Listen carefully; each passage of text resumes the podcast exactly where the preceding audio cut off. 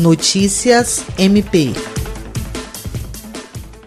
O Ministério Público do Estado do Acre, por meio da primeira Promotoria Especializada de Defesa do Meio Ambiente da Bacia Hidrográfica do Baixo Acre, atua em prol do meio ambiente ecologicamente equilibrado em meio à pandemia da Covid-19. No início de maio, quando foi prorrogado mais uma vez o isolamento social, a unidade ministerial registrou no Sistema de Automação da Justiça 55 atos praticados através de expedientes como denúncias, portarias, manifestações, pareceres, despachos, ofícios. A promotora de justiça que atualmente conduz a promotoria, Dulce Helena Franco, explica que o principal objetivo é instruir procedimentos extrajudiciais notícias de fato instaurados para averiguar as providências adotadas pelas funerárias e administração de cemitérios existentes nesses municípios contra o risco de contaminação por coronavírus. Jean Oliveira, para a Agência de Notícias do Ministério Público do Estado do Acre.